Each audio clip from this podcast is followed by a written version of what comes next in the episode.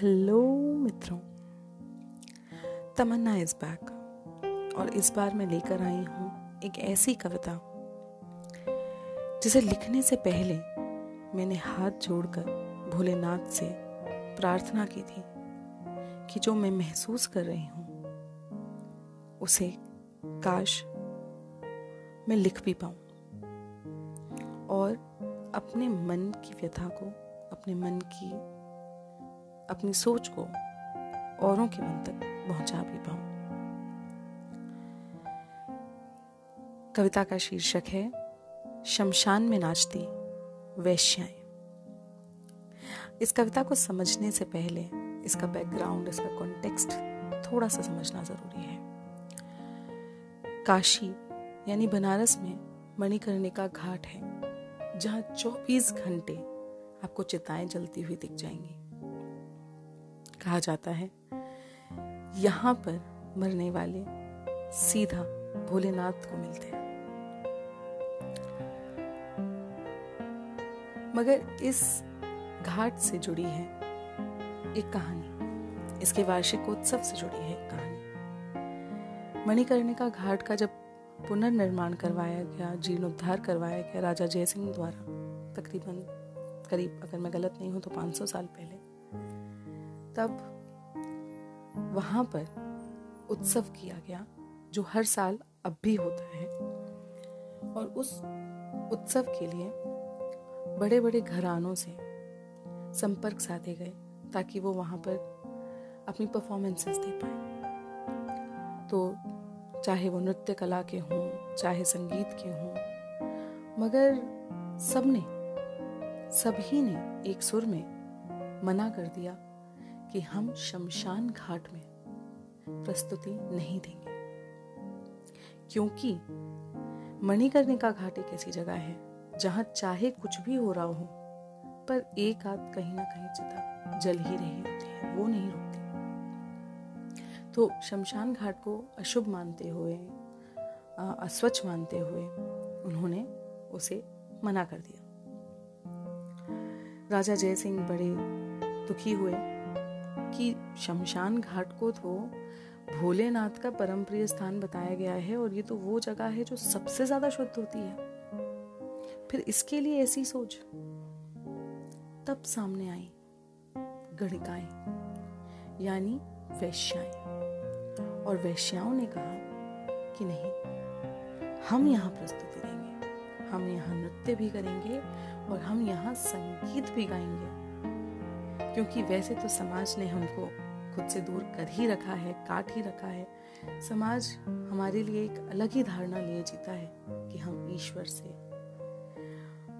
दूर हैं। हमारा कोई वास्ता ही नहीं है। दो दो पार्ट हैं, दो अलग अलग किनारे हैं, हम और स्पिरिचुअलिटी अध्यात्म। मगर यहाँ हमें वो मौका मिलेगा कि हम खुलकर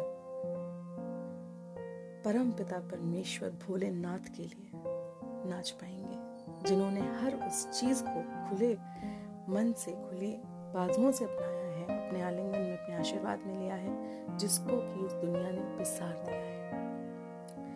तो ये कविता है, शमशान में नाचती वैश्याएँ, जो पूरी रात जलती हुई चिताओं के साथ आँसू बहाती हुई अपने भोलेनाथ के लिए नाचती है। शमशान में नाचती वैश्याएँ, खुद में एक संपूर्ण वाक्य। जैसे। कोई खंड काव्य। खुद में एक संपूर्ण वाक्य, जैसे कोई खंड काव्य।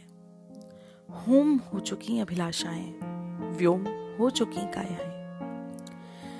होम हो चुकी अभिलाषाएँ, व्योम हो चुकी कायाएँ। भस्म में घुंघरू का गुंजन, दोनों ही ओर रुदन रुदन।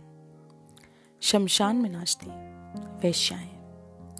एक सिरहन देती, एक कंपन देती। एक सिरहन देती, एक कंपन देती सामाजिक पाखंडों को, जैसे एक दर्पण देती। तबले की थाप, घुंघरू का नाद अग्नि का ताप, निरर्थक विलाप। रिश्तों की सच्चाई को मरघट में नच नच कहती, शमशान में नाचती, वैश्याएँ। सुर सहमे हैं कुछ ठहरे हैं। सुर सहमे हैं, कुछ ठहरे हैं। हलक में घूंट भरे जहर के। हलक में घूंट भरे जहर के। जाने कितने रहे जिन पर भी पहरे हैं। उन्हें रोने भी नहीं दिया जाता था। जीवन क्रीड़ा पीड़ा ही पीड़ा। जीवन क्रीड़ा पीड़ा ही पीड़ा। कलंकित अस्तित्व, रुंदा व्यक्तित्व।